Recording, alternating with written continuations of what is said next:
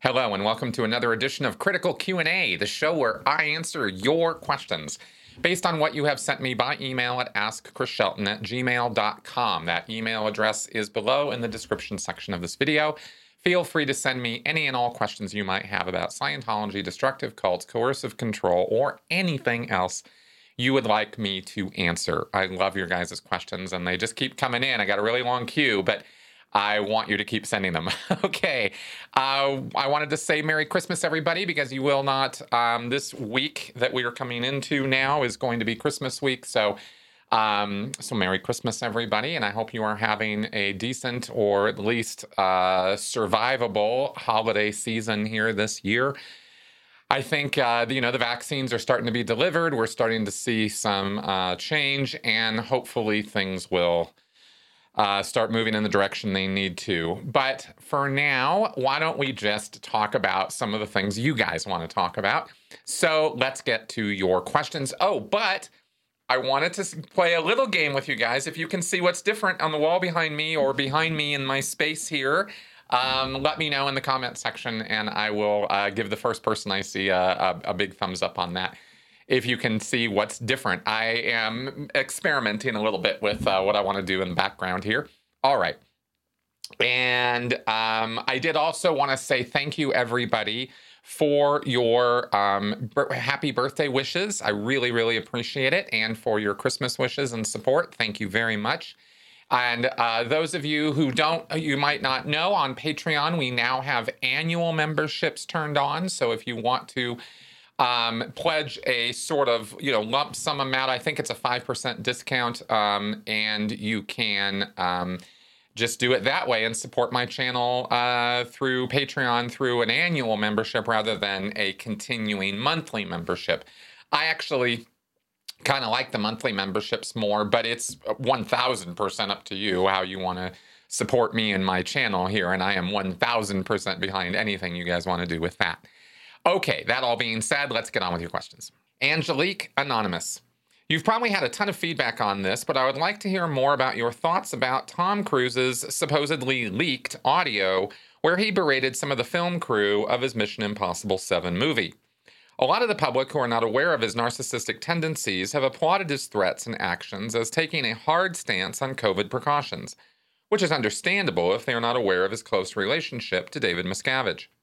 I've also seen from quite a few ex Scientologists that his tone 40, quote unquote, and delivery, shouting, and threats of termination were pretty much what would encompass a Miscavige style rant to Sea Org members. Today, there are reports that at least five of the crew members have quit as a result of this leaked rant being made public. Do you think that the audio was intended for the public to hear to paint Cruise in the favorable light of being a tough leader and concerned for the health of the crew? It seemed to me like it was more for the benefit of his own production company and future career. Also, do you think the crew left of their own volition? I know he is surrounded 24 7 by Scientologists, so were the crew members of the church? Or were they heavily investigated and vetted before being hired to work in such close proximity to Cruise? Could they have been put through some sort of unofficial light auditing by Cruise's staff to see about their possible PTSness? If they quit on their own, could they have been encouraged, quote unquote, to leave by Cruise's people if the church felt that they would speak out, or would they have to sign more NDAs on the way out? I have so many questions about this situation just because I imagine that with COVID precautions on top of lockdowns, quarantines, and the general tightness of film production, that this situation could even be leaked out in the first place. Okay, thanks for your question. And we did discuss this a little bit on the Critical Conversation show that we did this uh, Friday night. So you guys can also check that out. And I will encourage you to please check out my call in show that my wife, Melissa, and I do every Friday here. All right, enough with all the, the plugs here. So, okay, Tom Cruise leaked audio. Yeah, so apparently there have actually been two incidents of this because when I looked this up today, the Sun is is further reporting that there was another eruption followed on Tuesday night as the news of his original rant emerged. A source said, quote, "The first outburst was big, but things haven't calmed since. Tension has been building for months and this was the final straw. Since it became public, there has been more anger and several staff have walked." But Tom just can't take any more after all the lengths they have gone to just to keep filming at all. He's upset others aren't taking it as seriously as him. In the end, he's the one who carries the can. All right. So that was the extent of the quote from whatever source they have on set. Um, okay, so first off, it didn't surprise me at all that uh, that kind of a rant could have leaked off a set and been uploaded to the internet. Anyone who was standing around there could have turned their phone on, clicked record, and once he was going on a roll there, and I believe that such a person would be motivated to do that because this wouldn't have been the first time that there would have been such behavior by Tom Cruise. And they probably would have been, okay, something needs to be done about this. Let's get this recorded and get this out. That's one way I could see how it could have been easily leaked from the set. These are not closed sets where everybody's phones are being taken and things like that. At least as far as I know, they're not. Yes, there are NDAs and things that you sign, and I'm quite sure that Tom and his production company are quite on top of that. But if they can't find the person who did it, then you know those NDAs are so much worthless paper. The um, the five people walking apparently is in response to some of this tension and upset that Tom has been creating on the set. Now, this comes from, of course, a valid concern about the safety and lives of the crew and the people involved because COVID is real and the vaccines are not yet being distributed there on the set, and they are shooting in Italy and other places around in Europe. And um, they have had, and I'm sure they and every Hollywood production has had a real hard time trying to keep operating at all. It is really, really difficult. And, and of course, it should be difficult because they are uh, right up against the edge of every regulation and control we would want to put in place in order to keep people away from each other so they don't spread the stupid virus. Um, and apparently, the pressure to get this done and enforce compliance and make this happen and make the, say, the set a safe place and still get the movie shot um, has been a months long problem. Uh, there was a report also in here that months ago there were crew who were coming down with COVID, and um, crews had to hold an emergency meeting with director Christopher McQuarrie about that to sort out what are we going to do about this because they can't just have people getting sick and dying on the, you know, when they're trying to just make a movie.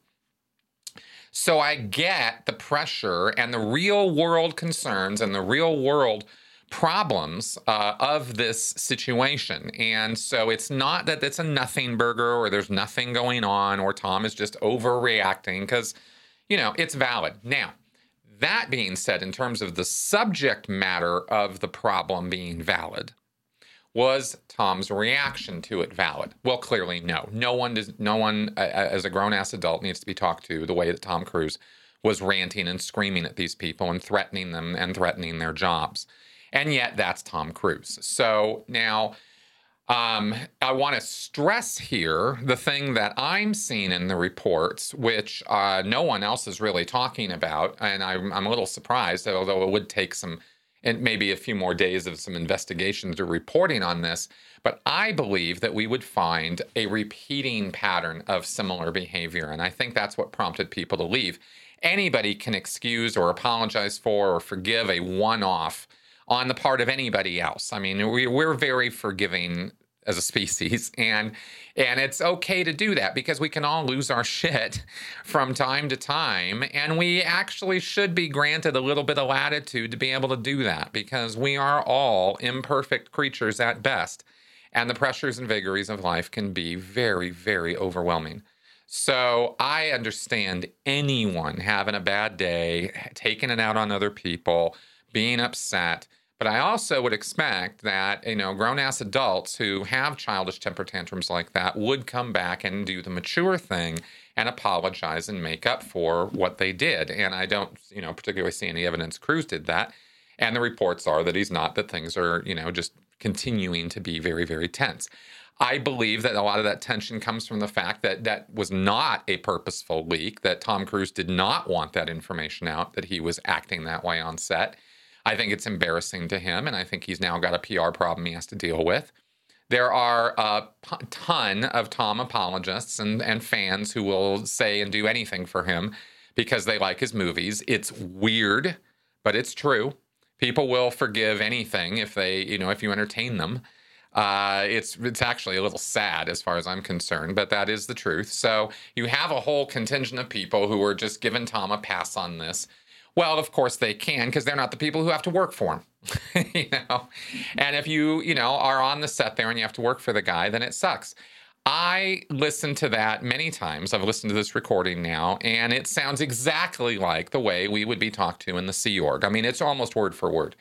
And that's a light rant, by the way. There have there were much, much, much more intense um, rants with the the potential of physical uh, repercussions. Um, I was called one time. Um, well, one time I was assaulted, you know, by a by a female executive, Jenny DeVock, and another time I was um, almost. I mean, I was really in fear. I, I there was the Sea Org missionaire from the base who had come into PAC same time uh, Jenny DeVock did actually, and he um, he called me over and he was furious. I mean, he was almost shaking. He was so mad. And he was freaking me out. And he's like, get over here. And he made me stand within inches of his face while he laid into, you know, my face. And uh, gave me the what for for being invisible and not being around and, and not doing my job, etc. All just of nonsense. But that's what they do when they are giving you what's called a face ripping or a severe reality adjustment. These are terms in Scientology, the Sea Org specifically, for what you get in SRA uh, when you need to have your head adjusted, right? And this goes back, and i have mentioned this before in the distant past, I think, on some question on this show. But let me let me say again that this goes back to a Hubbard policy on how to deal with people as an executive of a Scientology organization. Um, this policy covers the fact that people have reactive minds. They have these parts of their mind that are stimulus response that feed them commands based on situational um, factors that you know that reproduce earlier situational factors where you were in a bad way, right? You get bit by a dog years ago; it's very painful, all that. Um, I've explained that so many times. I'm you know I'm not going to explain it again, but because we have these reactive minds, Hubbard says, they impinge on a person. The reactive mind, as a subconscious mind, is exerting pressure and control on your body, on you, on your Thetan, you know, on you as a spiritual entity, right? And you, in response to that, not knowing, being ignorant or unaware of this, of this, the, the very existence of the reactive mind, you think it's you. You think you're doing these crazy stimulus response, acting out kind of things that don't really make a lot of sense, or not very logical, like ranting or screaming, but in this case, like violating COVID regulations. Okay, let's look at this from Tom Cruise's point of view. He's in charge of this thing. He has spent millions of dollars on this project. He has spent countless hours trying to figure out how to keep the crew safe and comply with all these regulations. And then here are a couple people. Apparently, what set him off was a couple people standing too close to one another while uh, you know while watching a, a a playback or something from a scene. So they were just not too you know they were they were not close enough together, and and maybe there was a mask problem. I couldn't quite tell from that. So his response to that is, well, here are a couple people who's who are so out of present time, who are so not paying attention, who are so impinged on by their reactive mind to act in a slack, non regulatory, out ethics manner. This is how Cruise would be thinking about this. That, you know, using the Scientologies, right, the Scientology language, that he felt that he had to go and impinge on them harder than their reactive mind is impinging on them. Okay, that's the Hubbard policy is you have to create a too gruesome, a thing that is too gruesome to confront. Excuse me, to confront so the punishment, right, the the the repercussions, the consequences of your actions um, have to be so gruesome that you would not even contemplate allowing that to happen again. So this is where punishments like going and scrubbing toilets with toothbrushes or cleaning the galley or you know, scrubbing uh, dishes until four in the morning, or cleaning out trash cans, or getting thrown overboard, or, or, or, or the endless litany of punishments that the Scientology can inflict on its members, especially again in the Sea Org. So Cruise is applying that policy of I need to impinge on you harder than your bank, your reactive mind is impinging on you and get you to snap into present time and realize, hey, you're fucking up. You need to knock it off. And from here on out, keep yourself in such a state of mindfulness and readiness that you, you know, because it's too gruesome to consider the the the alternative, right? Like getting fired would be a too gruesome. That would be a, an example of that, or again, physical or emotional punishments, psychological punishments. So that's the attitude that Cruise comes at this with, okay, is that people have to be impinged upon. And I don't particularly agree that that's the way that you should deal with subordinates. I've been an executive in and out of Scientology, I've run people. And I um, have always had much more positive results by appealing to people's humanity and intelligence. But there are times when people fuck up. And when they do, you have to, you know, kind of make sure that they understand that what they did was wrong. Cruise went too far, of course, in his rants. And you can see there's a lot of pressure on his head about this, and he's not taking it well. And I think that's really what this sort of indicates. Now, when it comes to your, you, you throughout your question, you are asking about the church's influence in this. And I, um, I am not in a position to be able to to clearly and knowledgeably tell you where the church's influence ends and Tom Cruise's and the production companies and the insurance companies and all the other things that are involved in a Hollywood production, where that comes into play. I don't think the church is running the, the Mission Impossible productions. I think Tom Cruise is. I don't think the church is interested in running Tom's movie productions, but I do think that the church is interested in Tom and in what Tom can provide for the church in terms of money, in terms of new members, in terms of publicity. And of course, this is going to reflect negatively. And there's already thousands and thousands of comments all over social media about Tom and the Scientology connection with this. So this was there. I have there is no world where I believe that this was purposefully leaked, and because um, Tom and the church are are way way too sensitive to negative PR, and Tom would never put something out knowingly that would create a, a, a, knowing possibility of a bad image for him. He is someone who controls his stage presence or, or stage presentation, what you see, his public image, is incredibly controlled. So, uh, so this was out of control and uh, and not something that he wanted to have happen. But I can't really speak too much to the church's influence, other than to say this much with certainty. The church is very interested in Tom, very interested in in what he is doing, and they will, you know, get themselves involved. I'm sure he has assistants, production assistants, or uh, personal assistants or crew who are Scientologists, no question about it. But he can't staff an entire set with Scientologists. There aren't enough of them, and they aren't well enough uh, trained in the in the cinematic arts, right? So he's going to have to, and of course, there's union and there's this and there's that, and that's why I know the church is not too heavily involved in that because there's all kinds of mechanisms in place in Hollywood to very tightly control, unless you're doing indie productions, who gets to work on the set, who gets to come on the set, how long they have to be there, how much they're going to get paid, how many hours of the day they work, what are all the regulatory concerns with the COVID and any other safety issues, OSHA standards, et cetera. I mean, there's a tremendous amount of bureaucracy, paperwork, and complication involved in making any movie.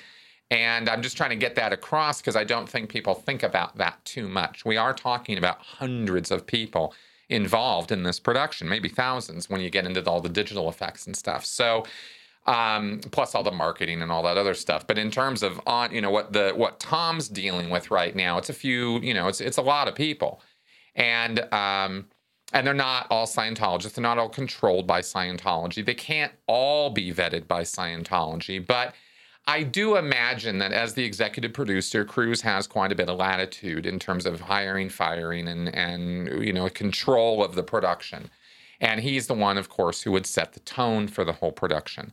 Um, I want to also kind of point out, just as another little thing here to talk about, Cruise is 59 years old. Okay, he's, or 58 years old. I guess he's seven years older than I am.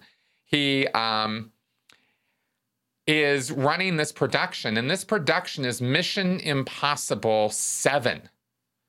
I mean, this guy's career is over.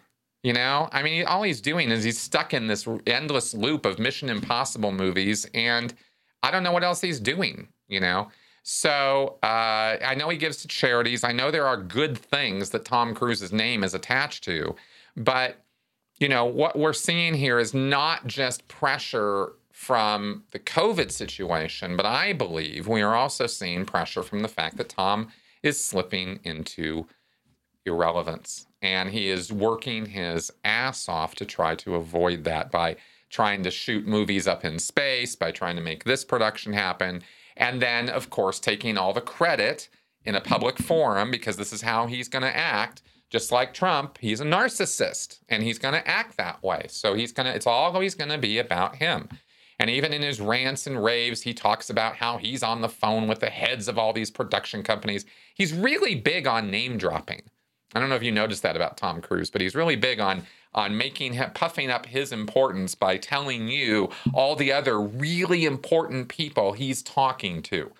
Right? Uh, he did the same thing when he got that IAS Freedom Medal of Valor uh, back in 2004, where that you remember that turtleneck video. And uh, remember, that's also Tom Cruise in reality. That's how, that's the real guy, right? He's nuts. And uh, when he went up on stage to get that award, he said to all these Scientologists, "I have talked to all the leaders of this of the planet Earth. I have talked to all of them, the leaders of the leaders." And we got David Miscavige, and he's better than all of them. He's the best. He's a leader of leaders, you know. And you're just like, dude, you know. So he's he's always like, you know, kind of showing off by by comparison, I guess you could say. And uh, I don't know, I kind of find that that a little bit annoying. Um, so that's my rant about Tom Cruise's rant, and I hope that that was um, somewhat interesting and gave you some information about the Scientology connections. Kevin Zay, there's a Scientology mission just south of me in Battle Creek, Michigan. I know you said missions are established for a specific task or purpose. What specific task would they be performing in a small city in a part of the state that has most likely less than a handful of practicing Scientologists. Okay, Kevin, thank you for this question. Actually, what you have there is an org, not a mission. Battle Creek is an official Church of Scientology Class 4 or, or Class 5 organization. And that means it's an official Church of Scientology, which has org level status, which means they can train auditors as well as audit people up through the state of clear, both, both levels. Uh, with missions, with Scientology missions, they are smaller usually, uh, both in size and staffing, and they do not um, deliver auditor training. They deliver lower level courses, introductory level courses, some of the more advanced courses like the student hat course or the um, well actually i think that's about as far as they go actually is the student hat. Maybe maybe uh, the tr's course but they're really not focused on a lot of advanced training and they don't make auditors. And that's the key difference between a mission and an org. Now, a mission um, is a term that's used. There's some confusion here, I know, because mission has two distinctly, completely separate definitions in Scientology. Um, so let's go ahead and talk about that. Uh, the first one is the mission, the service organization I talked about. Originally, they were called franchises.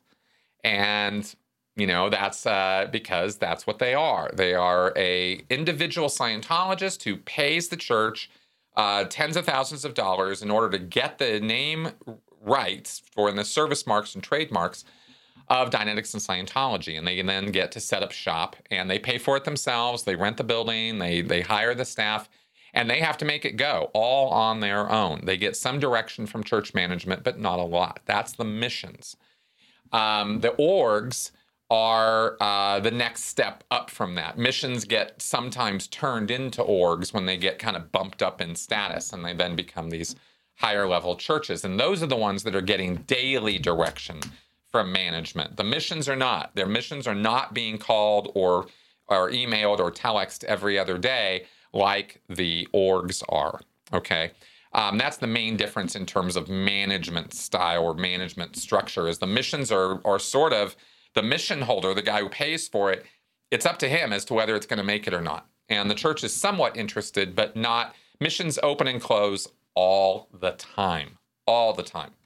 Um, and now they hardly ever open at all. There's there's really hardly any expansion of Scientology going on anywhere in the world.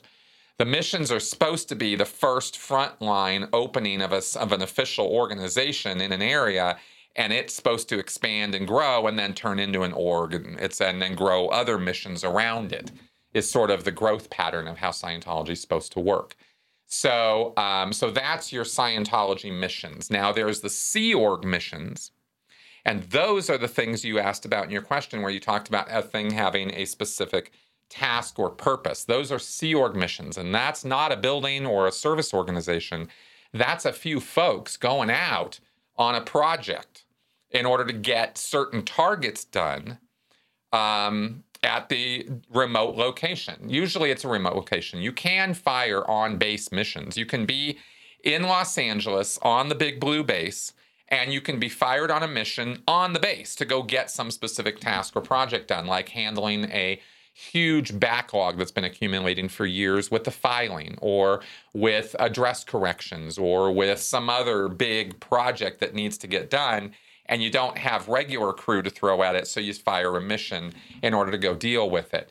You also have ethics missions or production missions which go out and kick ass and take names. Those are the kind that i usually was going out on.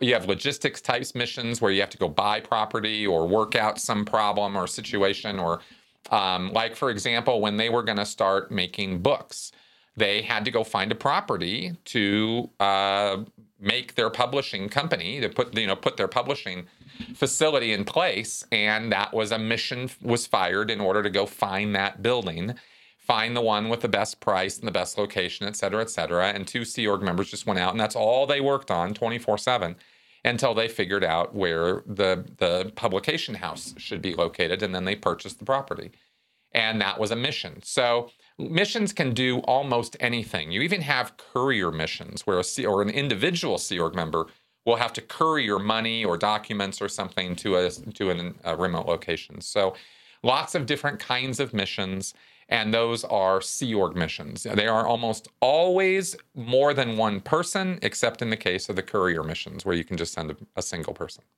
There you go. Michael Blau. There never was a beginning.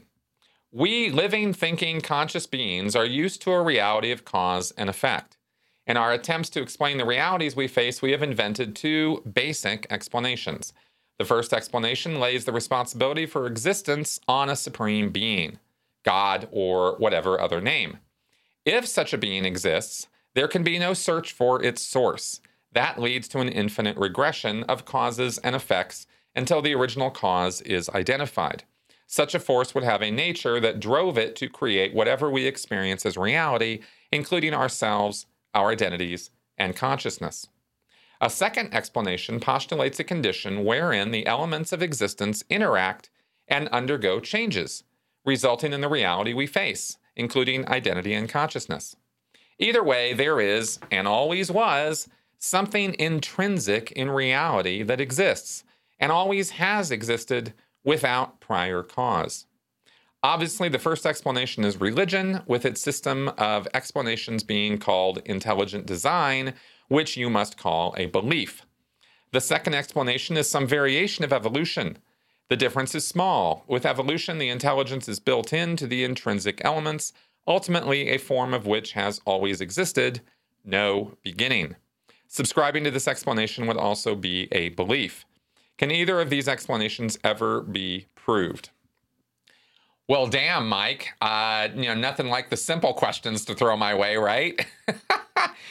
um, Okay, can religion be proved? No. Can evolution be proved? Well, yes, we have indicators, markers, and and uh, signs of it. You know, it is a uh, thought out theory, actually a series of theories and, and hypotheses that have been being worked on for well over a century now, and um, evolution is a changing model of our understanding of how life develops.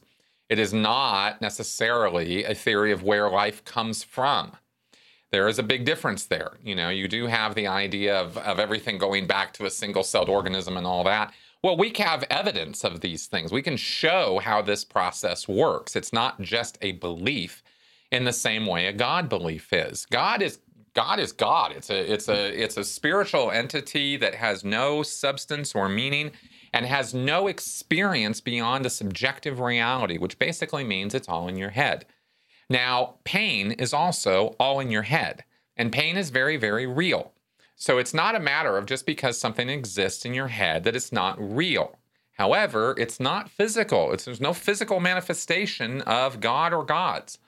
We only have things that we can interpret as physical interpretations of God or gods. And that's interpretation. That's signs reading, that's prophecy, that is um, reading tea leaves. That's, you know, that's basically believing what you want to believe, what you feel you need to believe, what where that's your emotional needs driving your perception to see the world the way you need to see the world in order for it to make sense to you and for it to be something that you can live in and that's that's religion and uh, and really at the end of the day that's really all religion is all about uh, I suppose you could say the same things about something like philosophy, but we tend to put a little bit more into the religious side when it comes to belief and investment, especially emotional investment, than we do with things like philosophy, where we're just sort of, you know, pondering ideas or pondering imponderables and and bouncing ideas around uh, religion has other connotations because there is this more serious,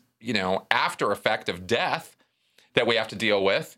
And we have big questions about, you know, what's going to happen afterwards and all that. Okay, so belief sets that's that's religion evolution is not that evolution has a lot of science behind it but it is an evolving uh, freudian slip there it is an evolving process understanding what evolution is all about. There are competing schools. There's uh, genetics, epigenetics. There's all kinds of discoveries and new discoveries and rediscoveries and competing schools of thought in this area.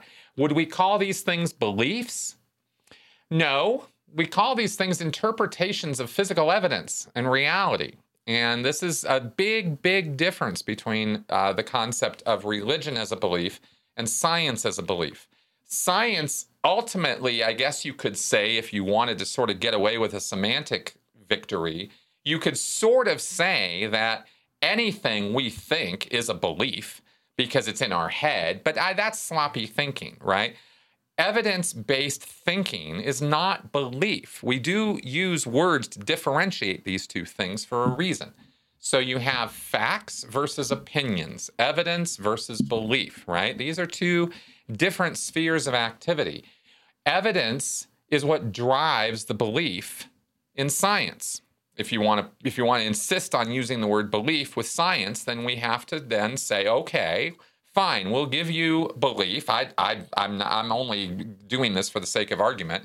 I, I wouldn't normally give you belief because I don't think science is about belief. So, so evidence based understandings of things point to external reasons outside of your head, right? Physical realities. I have evidence that these cards exist. I don't have evidence that there is a 1990 Ferrari parked right over there. There's nothing there. There's not, it's not here. There's no tiger in this room. However, I could tell you that I believe that there's a tiger under this table. I don't see it, but I think it's there. But there's no evidence of it. That's belief or delusion, depending on how far down you want to go on that scale. If I can point to it, if I can point to its markers, if I can point to its phenomena, if I can point to indicators of its existence, then I am talking about evidence. And, uh, and of course, this has to be real, tangible, physical stuff or measurable realities, right? I can provide evidence. You can believe that you love somebody, for example. You can hold this belief that I, you know, of love, but I can measure how much love you think you have towards this person, and I can create a scale and I can I can write it down and I can say, okay, well, let's measure this and compare your feelings in relation to other things you have feelings about. And now we're not getting into now we're talking about measurements of things. Now we're talking about evidence. Now we're talking about facts. And we can talk about those facts and we can play with those facts and manipulate them and do things with them. Can't really do a whole lot with your beliefs, right? Or your ideas. They just kind of sit there and you're the one who's totally in charge of them. So, Anyway, I'm kind of going on and on here, but um, one last thing I wanted to say about this in terms of um, your your premise basically is there's never was a beginning, and you wanted my thoughts on this. So let me um, you know, can either of these explanations be proved? Well, yeah, we, we're proving evolution every day. Um, can you know? But you also premise this on the on the reality that we experience, which is called cause and effect. That's how we interpret and experience the universe. It's not necessarily an objective statement of how the universe works. It's just our perception of it. Time, is a perception we have. It's a it's a way that we understand how we experience the universe. And it's not necessarily objective reality. And there's a lot of weird, crazy thinking here, and a lot of of, of uh, you know quantum physics. Uh, I guess formulas to, to go diving down and all that when you really want to get into the the meat and potatoes of this. But I'm just saying, in a general sense, it's just a perception. It's just a re- it's it's our experience of reality. It's not necessarily true. So when you talk about things having earlier beginnings and earlier beginnings and earlier beginnings, that's they don't necessarily have earlier beginnings. It is possible that things have always just been here as we understand that concept of time. Or it's possible that there's an earlier beginning, I suppose you could say, or a beginning where things before that, time doesn't have any meaning or or understanding or or or significance in in how you would be describing the nature of reality let's say prior to let's say a big bang which we can only suppose or theorize about right? We have no clocks we have no cameras we have no time machine we can send back and look at any of this stuff. It's all theoretical understanding. So it's not solid nail down science, but there's a lot of very, very, very good possibilities that we understand what was going on in the universe all the way up to this point of this Big Bang. But uh, given our current understandings of how the universe is put together and the way we perceive it, we have no way of going prior to that moment. But it's possible that before the Big Bang, there was no moment. And let me give you an analogy, I believe from Stephen Hawking, that helps demonstrate this point we go north on planet Earth or south, right? All the way to the poles. You can be anywhere on this planet and you can point north unless you are standing specifically and exactly on, on the North Pole. At which point, how do you point to more north? How do you go more north than the North Pole? You can't. That's the end. There is no more north to experience. You've you've you've hit the top, the peak of the north. That's the beginning of it. And that's the same, it's a similar analogy with time. You can go back to a point where time is beginning and before that there is no before that because it just doesn't it's not even a it's not even a term that has applicability to what reality was prior to that moment. So it's just something to screw with your head and think about. Okay, it's just food for thought, but it's always sort of given me this, huh, kind of idea. And I thought I'd share that with you too, since you gave me a rather complicated question. I thought I'd throw that back at you. So uh, let me know what you think, Mike. Pam Saba, happy belated birthday. I love your channel. Came for the Scientology, stayed for the critical thinking. As I'm sure many people are, I'm frustrated by the conversations I'm having with the Trump supporters in my life. Specifically, people who find ways to defend his bullying, inappropriate tweets, handling of the pandemic, name calling, all of it. I believe if there's to be any healing, we need to find ways to hang in there with those we disagree with the most. I need a strategy. Could you share how you're handling this? Thank you very much for uh, staying for the critical thinking and uh, for your question, uh, Pam. Really appreciate this. So, okay, Trump supporters. Basically, what we're talking about at this point, okay, I mean, Trump's out. He's out as president. It's done. It's a done deal, and he's leaving. If there are still people who are quote unquote loyal to him, going on and on in a mad rate about how the election was stolen from him and all this, these are people who are basically in a cult mindset. I mean, let's be honest, okay?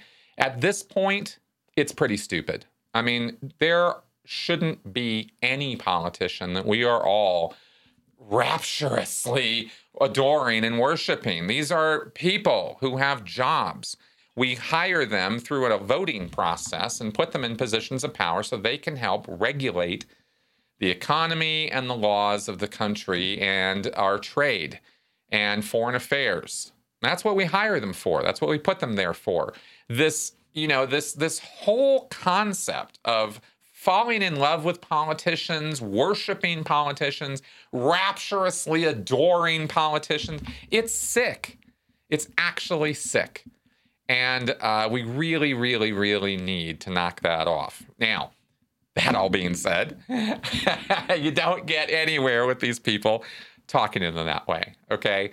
Um, I just wanted to get a little bit off my chest before I got into this. Okay, so as far as um, and you might want to too with friends, uh, you know that you have, because you can't rant to these people about Trump any more than you could rant to Scientologists about L. Ron Hubbard or Tom Cruise.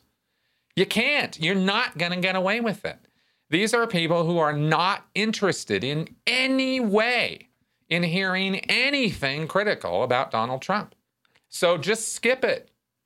Don't go there. Leave it alone. Eventually, most of it will undo itself, just to be totally honest with you, right? If you give it time, because Trump's out. And if they want to keep following Donald Trump as a private individual and watch his path to prison or whatever's going to happen to him, well, okay, that's their choice. Your questions for you are a couple. First, number one is how important is this person to your existence? Two, based on how important they are to your existence, how much is this going to be a problem? Um, and you have to honestly assess that because just because it ires you or irks you or annoys you doesn't mean it has to be a problem in the relationship. You do have the capability of just parking that crap and leaving it alone. And in many, many, many, many cases, that is the best way to go about this is just leave it alone.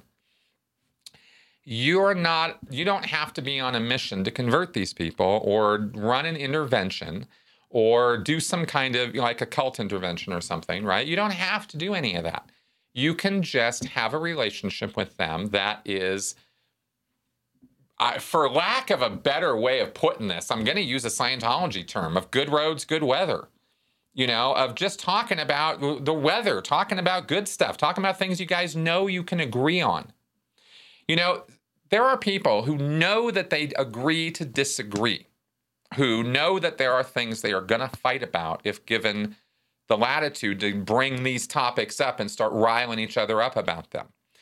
Um, sometimes those people are able to come to resolutions by deciding, you know what, let's just agree to disagree and let's not talk about this. And let's just not make a thing about it. I'm going to think one way, you're going to think another. Why don't we bond on the things we agree on and can talk about recipes, TV or entertainment, sports, uh, other news, uh, other foreign affairs news, uh, other political things? Although, you know, crafts, hobbies, I mean, job, family, kids, fishing, you know, like anything else. Especially, now let's get into some real advice here, especially if you can draw out the what what Steve Hassan calls the pre-cult personality. Okay. I, am trying to summarize a lot of stuff here. There's there's books on this stuff, okay? But basically you have a person who prior to their commitment to Donald Trump and their loyalty to Donald Trump, they had a different personality or a different way of looking at the world. Maybe they were hardcore GOP or hardcore evangelical or hardcore something else. That's a different problem, maybe a similar one, depending on the person you're talking about here. But um, or maybe none of those things. Maybe maybe they just came fresh in on the Trump boat and they just went all in on that. Um, but there's a pre-Trump personality there that you can appeal to, that you can talk to, that you can try to bring out again, right? Remember those movies we used to go to? Remember that time, right? You know, focusing attention and effort and um, and future efforts on the things you do agree on or can find common cause on. That's basically what I'm trying to say. that will help draw out their pre Trump, tr- pre cult personality. Okay. Um, this is true, of course, with anybody, any cultist anywhere in any group or any any extremist. So, um, so I'm not talking about trying to live in denial. I'm trying to. Ta- I'm talking about trying to live at all with these folks. And if you're trying to constantly bring this topic up, or they're constantly bringing the topic up, then then you have a problem, and you have to deal with that problem either by getting that problem off the table entirely by not dealing with it by just okay why don't why don't we not talk about Trump today? Why don't we talk about something else? Or why don't we relate on or connect on other things? Like I said maybe hopefully prior things that the person was really interested in and passionate about hobbies sports etc um, or you know the other option here is go all in and just just take it. Just take it all. You just have the conversation and just duke it out. But I don't think too many people are going to have very much success at that. And um, and and because it's it's Trump is a symbol of what's going on with this person. There's more, there are emotional needs underneath that that Trump is fulfilling. And unless you can dig in and find out from this person telling you what those emotional needs are, you're not gonna dethrone Trump off his dais or his pedestal for them. He represents something that is very, very significant, meaningful, and important for them and their version of reality. So if you're gonna duke it out or have that conversation and decide, okay, we're gonna we're gonna deal with this now, and I'm gonna change you well, then you're going to have to dig and you're going to have to dig deep and you're going to have to have this person's trust and you're going to have to have this person's willingness to communicate to you. And you're not going to ever get that by yelling and screaming at them or telling them how wrong they are. So you see why these two things don't go together so well, right? Um, and that's why I say maybe leave it alone, right? Because that's counseling level, that's therapy level work and um, and even counselors and therapists are not that great at it most of the time. So it's a it's hard work to dig into somebody's skull and change who they are or how they see the world for real. Um, and you got to understand that when you're dealing with people who still, at this point, at this late date, are still in this passionate froth about Trump, you're not going to touch that. You know, not unless you're really, really good or you have an amazing relationship with this person. And if you did, if you did, you probably wouldn't be asking me this question. so, so that's why when I say to you, maybe leave it alone. I'm not trying to put that there as this big, okay, let's just deny the problem exists and we won't ever touch it and we won't ever deal with it and we'll just let this dead fish sit on the table. That's not the attitude I'm talking about having in relation to this. I'm I'm instead saying, look, that dead fish is not just sitting on the table, it's nailed to the table. And it's not coming off. And that it's just going to sit there. So you can talk about it, you can complain about it, you can bitch about it, you can try to get the person to take the dead fish off the table. But that's a lot of work. So instead, if you want to continue having a relationship with the person, maybe you have to just kind of hold your nose a little bit and leave the dead fish alone. Okay anyway, I don't know. I hope that's practical advice. I hope that's somewhat useful. Let me know what you think and if there's anything other else I can say or clarify about what I'm what I'm saying here. Dr. Robert Tobias. Many years ago, I worked with a Scientology recruiter who was always trying to get coworkers, myself included, to come with him to the New York City church. Aside from his rather unique belief system, which I now recognize in retrospect as pure Scientology, I remember him always recommending that if you injure yourself, that you should always go back and touch the point of injury on your body back to the point of contact for its healing qualities. For example, if you stub your toe on a table, you should touch your toe to the point of impact to take away the pain. In all of my reading and viewing on the topic of Scientology, I have never seen this mentioned. Is this a Scientology belief? You bet it is. It is called a touch assist. Actually, it is called a contact assist. Sorry, a contact assist. And, and you described it perfectly. That's exactly what you're trying to do. Is, is, is if, if, if this is a wall and this is me hitting the wall, and now I'm hurt, my, now my hand hurts because I just punched this wall, a contact assist is me purposefully recontacting the point of impact or injury with the exact physical universe location which caused the injury. And the physical and the exact location is important. So if you had a bike accident, for example, you got to take your bike back out to the place you had the accident, preferably, and run through the motions of the bike accident. Now, somebody would help you if they had to maneuver the bike or move your body around or something. And you can get help like that. But most of the time, contact assists are much, much simpler and much easier because they just involve a, a hand or a finger or an arm, or, you know, I bumped myself or I hurt myself, or you bump your knee or something like that. And you do a contact assist. This is something that I learned when I was like five years old. And it's rife through Scientology. I'm really surprised you couldn't find anything on this because it's it's all throughout the literature and um, and that's what it is, right? And Hubbard, uh, the theory of this is that the location and the repeating of the motions run the locate run the incident or the pain out of your reactive mind through the repetitive process of contacting or touching the area again and again and again. That's the theory of it. It's total bullshit. Please don't do contact assists. They don't work. It's all just mental you know, screwing around. But uh, that is what a contact assist is. All right, let's do some flash answers. Sean McMullen, have you seen the second season of The Boys? If so, what do you think of the Scientology type organization one member joins to rehabilitate his public image? Sean, I think I actually talked about this in an earlier Q&A, so I'm just going to say here that I loved it. I thought it was hilarious. It was obviously Scientology being parodied on The Boys, and it was wonderful. They did a perfect job. And the fact that uh, the, the, well, I won't give a spoiler, I'll just say the ending was satisfying. Barney Saunders. Why do you think David Miscavige had a dog dressed up in uniform and he forced other Sea Org members to salute it? Does the fact he used a dog have any relevance to Scientology?